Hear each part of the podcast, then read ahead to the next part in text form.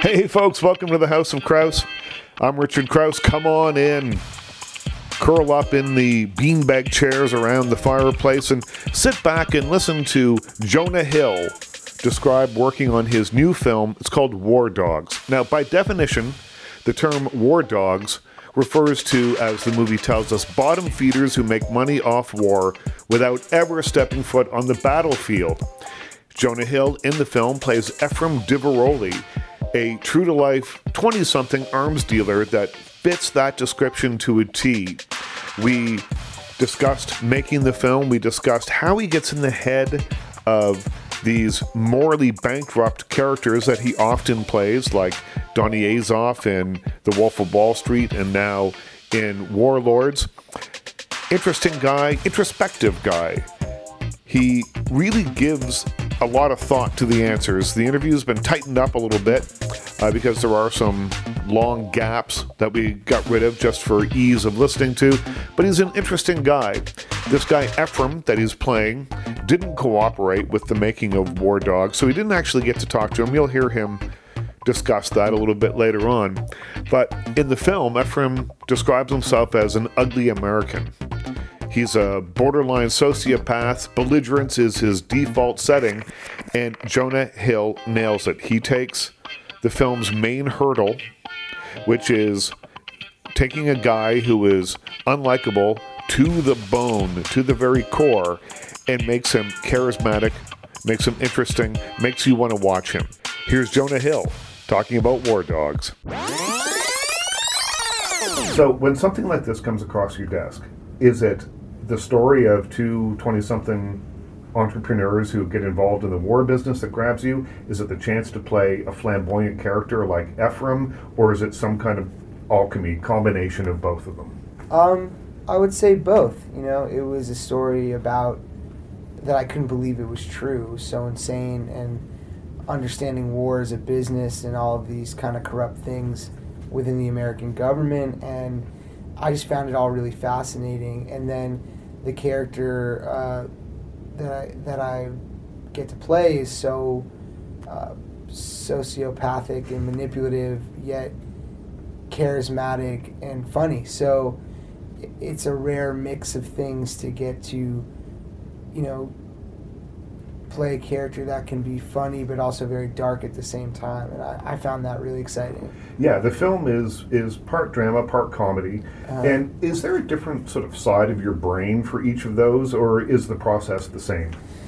no i mean the, it's so i mean i mean it's funny but it's not like um, broad humor i would Right. say maybe so when you're making like a broad comedy you're really your main focus is jokes Right. and being funny whereas being funny within a, a more dramatic story the humor comes from character more than anything and and so uh, you're really just getting to focus on playing the character and i really like that a lot And are you drawn to characters like Ephraim? I, I think of Donnie Azoff and The Wolf of Wall Street. These kind of guys that are morally ambiguous, I guess, would be a way to describe them. i am perfectly, you said it perfectly yeah i'm really interested in playing morally questionable individuals because morality's so specific and individual for each person and when you make movies like this you get to see where the audience draws their own personal line with Right. that and i find it really fascinating How do you get in the head of someone like Ephraim? Because he is someone who is, I don't know, borderline sociopath is is is correct, but you know, uh, and someone who doesn't seem to have uh, a way of dealing with with others in, in in polite society. How do you get inside someone's head like that? Well, you just try and understand why someone would end up like that, right? You know, so sometimes it might be a combination of wiring, um, lack of empathy, ego and insecurity, and and uh, obsessiveness. I don't know. It's just you try and understand the qualities. I kind of try and approach it from like a therapeutic point of view of just psychologically why people behave the way they do. Probably most actors do that, you know. But I had a lot of help because I got to meet David, who Miles played, and Yeah. a few other people who knew Ephraim at that time. And, you know, the biggest key, or one of the biggest ones, was uh, that they're from Miami. And Miami culture is very specific. Like, uh, there's a real, and I don't mean in a negative way to Miami, because a lot of times it's in a positive way, but there's a real hustle Right. a hustler spirit there. And it's also there's like a really big sense of the american dream there in a positive and a negative way. It's like a big immigrant culture. A lot of people from cuba and haiti end up there for the first end up in america for the first time through miami. So there's a real sense of like the american dream. And then you know Ephraim's is, is definitely a version of as it says like a corruption a corrupted american dream Yeah, yeah. He, he's pushed it to the furthest extreme, probably. Yeah, and just a distorted version of, of the American dream, perverse maybe, you know. If you had met him, you say you met David, and we'll talk about that in a sec, but if you had met him, can you imagine that your performance might have changed? Do you feel a responsibility to the real life person, or is, you know, what's written on the page in the script more important than the feelings of the person you're playing? It depends. It's all circumstantial. Yeah. You know, I didn't get to meet him, so I can't. But Yeah. like, sometimes you'll meet someone and you'll literally try and mimic how they walk and talk, you know, or, or bring that into the character. And sometimes you're really just trying to capture the spirit of the character that fits within the director's vision of the film, you know. Um, when you meet the person, I would always prefer to meet the person, right? But if someone's playing me in a movie, and I was meeting with them like this, I would give them the best version of myself, That's right, yeah. yeah. right? So um, a lot of times when you do meet the person, you have to end up being a really good editor of choosing, you know, what to include, what's maybe bullshit, what's not, you Yeah. know. Um, but always I found that actually meeting the people around them ends up being even more helpful to me because they're giving you a warts and all kind of portrayal of who that person was at that time. Am I remembering correctly that when you met David, that you also met two like South African arms dealers? Was that at the same? No, no, no. Those were complete. I met Yeah. David on set, and then Yeah. the, I, the South African arms dealers I met was probably like three, four weeks ago Oh. at dinner. Yeah. And but They they, came came, up up, and me. fist bumped you, didn't they? Yeah. And, like seeing your character in the film or knowing about your character in the film was was there a the relation? trailers and the I think it happened on Wolf of Wall Street too, and on Moneyball actually. Just just people from the world that you're portraying. Um, well, Moneyball's very different because I, I wasn't really commenting on. I wasn't really calling out. There was no Yeah. version of calling anyone out in that movie. I was inspired by what they did, you know, um, in Moneyball. But Wolf of Wall Street is the same kind of thing. Whereas a lot of times, like Wall Street bros will come up to me and they view that movie as their their uh, you know their their Goodfellas or their Scarface. Well, I was going to say it's like right? Ephraim Scarface, right? Right, and I think um, people see what they want to see, Yeah. you know, and it's a little scary sometimes when people misinterpret it so much that, but maybe that's a sign of that it's good. Also, maybe you don't know. I, you know, I think people take away what they want to take away. Or, Well, and anything that is great art is open to interpretation from any. You know, maybe their interpretation errs on the side of you know of uh, glamorizing something that they, they, they didn't get the joke. Yeah, they didn't get the joke. But that's perfectly put as glamorizing their own lives. yeah. I mean, we all want to be seen as like heroes in our own story, right? Yeah. You know, so yeah, it was interesting and How do you respond to? it was know, uncomfortable Yeah. kind of because I, yeah, like you don't want to make an, a really uncomfortable environment while Yeah. that's happening, but you don't want to lie and be dishonest that you're agreeing with them or something Yeah.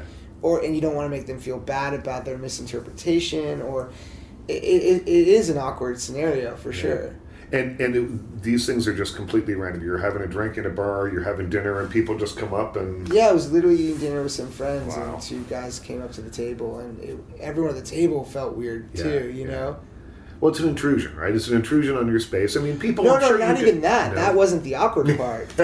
no, if like a, if someone wanted to come up and say like, "Hey, Yeah, you know, good I job in a movie. movie or something," you know, um, you know, that's open to interpretation. Also, Yeah. depending on the individual, right? Yeah, yeah. But uh, it was more the people at the table I was with hadn't seen the film, Right. and these two gentlemen introduced themselves as South African arms dealers, and you know, just for my friends, that's a that's that's an you know that, Yeah. acting in movies sometimes and making movies, you know, enters you into a world sometimes you maybe never ever would have. You know, my friends would never have been in that circumstance, Yeah. nor would I had I like made this movie. You know. Well, you're not a gun guy, right? I, I, I, No. There's a scene in the film, a couple of scenes in the film where you're seeing shooting, Right. and Ephraim seems to really enjoy the power that comes along with firing a gun in the air. And I'll say uh, that's accurate. Yeah, and and uh, you look gleeful. I think probably, Yeah. uh, but those are difficult scenes for you. I heard. Yeah, I, I mean, I'm just not comfortable around guns, and I don't celebrate them or anything. But that's good. That makes me happy that you felt that Ephraim was gleeful in those scenes because, yeah, that that's not some that's not a, that doesn't it's the opposite of natural to me how I feel around firearms and Yeah. stuff. Well, it looked it, it, it looks natural as, as the scene, and this doesn't give anything away. The scene with some drug dealers, Uh-huh. and and uh, the, the the look on your face and just the way you're holding the thing looks like you've done it before. that's, that's, that's really nice. Thank yeah, you. Yeah, yeah. Uh, what do you want people to take away from this? Because you know it, it, it's a drama, it's a comedy, but it's also a message movie on on some level. Um, what do you want people as they leave the theater to be talking about? Hopefully that they just really enjoyed the movie Yeah. and were entertained first and foremost because it's ultimately what we're doing here. Yeah, yeah. You're not teaching, right? yeah, you know that they that they love the movie. That would be the greatest thing ever if someone left saying that.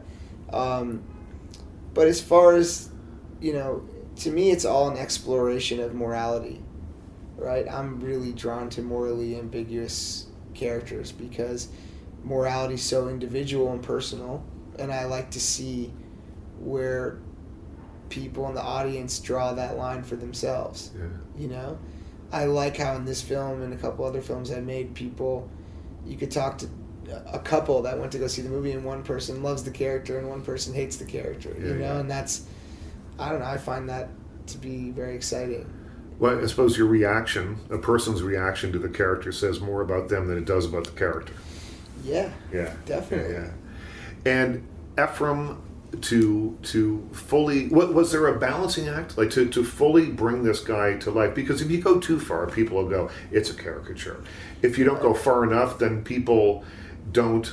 Uh, won't get the character. So, what kind of Right. balancing act do you do there? that's the cha- that's the challenge right there It's is- job. Yeah. Yeah, well, just by all accounts of him, it was, you know, uh, sociopathic behavior wrapped in charisma. Yeah, yeah. And so those are two really different things. And the challenge for me was trying to win people over in the scene while still displaying a hint of the wheels turning inside of his head Right. that he's playing chess, you know? I, I thought about uh, Eddie Haskell when he's when, when, when, I haven't heard that in a long time. Yeah, I, I thought about Eddie Haskell when you're in, in the scenes with Kevin Pollak, when you're Uh-huh. you're telling Right, the stories, right. and, and you know you're the good kid who's just telling the story Right. that, that he wants to hear, which is exactly what uh, Eddie Wow, that's Haskell have funny. done. My mom used to call one of my friends Eddie That's Haskell. funny. growing Yeah, yeah, yeah. Um, the, the the movie comes out on Friday. Once once it comes out, because you've had a big summer already, sausage party and things that happen. It's been Yeah, I. I wish I could take more credit for Sausage Party, but but it was your idea and you're in it, right? yeah, So, I yeah. guess so. But it's it's just I'm so proud of Seth and Evan Yeah. because I worked probably for like a week or two on it, Right. and they worked for years. Yeah, you know, right. so I'm happy to be a part of it. I just I like you know I would never want to take away from their hard work. You yeah, know? yeah. Um, so, the, but when the movie comes out, uh, is it in the rearview mirror completely for you? How does it How does it work when you, you always have so many things going on? Mm. How do you move forward from it? Luckily, I have something else to I'm diving into directing, so I'll have good distraction. Is I don't like to sit and think about you know. I, it also takes time for to understand how the movie's received.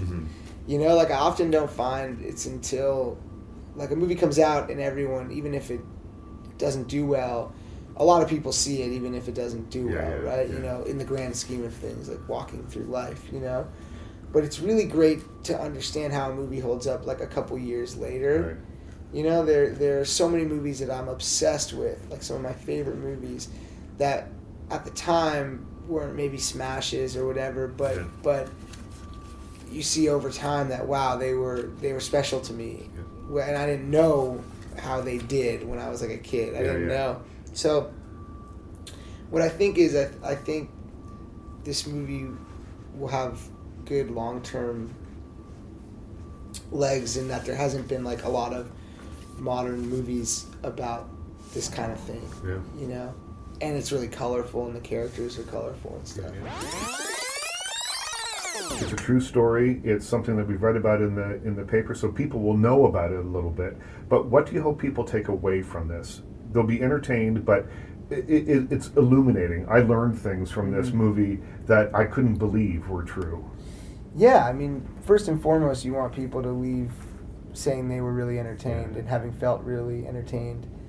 But yeah, I think you end up learning so much about war as a business and all of this corrupt stuff. And a lot of times in movies, you you can learn about facts that happened.